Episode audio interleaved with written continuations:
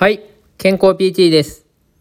今回は、過換気症候群について話をしていきたいと思います。これは、気質的な障害が認められないにもかかわらず、発作的に換気が過剰に起こる病態であります。これは、若い女性に多く、発作的に呼吸数が増加します。それにより、めまいや頭痛、痙攣などが現れる場合があります。この過換気症候群が起こった場合というのは、まず一番最初に安静にして落ち着かせることが大事になります。それでも落ち着かない場合というのは、ペーパーバッグ法というのを行う必要があります。まず、この過換気症候群が起こる原因としては、心理的なストレスが大きく関与しているというふうに言われています。最近はストレス社会を反映しているためか、中年の男性もこの過換気症候群を起こすことが多くなっています。そして、この過換気が生じるメカニズムとしては、ストレスや不安などの心理的な要因というのが、呼吸中枢を過剰に刺激してしまい、それにより呼吸が速くなっていき、過換気が生じていきます。過換気の発作が起きた場合は、まずしっかりと落ち着かせることが大事になりますので、背中をさすって、大丈夫、大丈夫と声をかけて、ゆっくり呼吸をしてもらうようにしましょ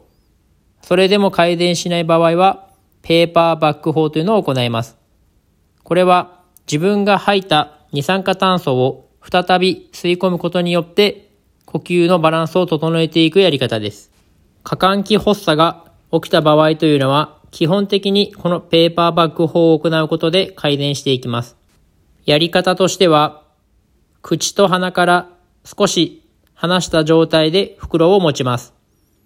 袋にぴったりと口と鼻をかぶせてしまうと、低酸素状態に陥る可能性がありますので、必ず口と鼻にはぴったりつけないように少し隙間を空けるようにしてください。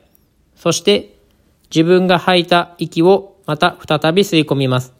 それにより、血中の CO2 濃度が上がり、過換気が落ち着いていきます。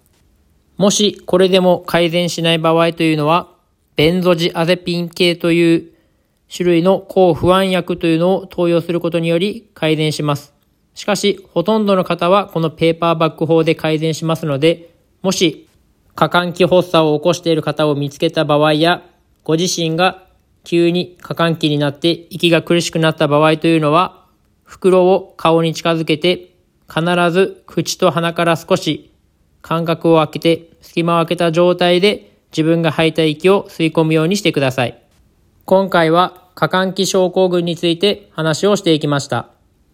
若い女性に多い過換気症候群ですが、近年はストレス社会で中年の男性も発症が増えています。過換気発作が起きた時に正しい対処法で対処すれば、この過換気というのは改善することができますので、今回紹介したペーパーバック法の正しいやり方を参考にしていただけたらと思います。今回は以上です。ではまた。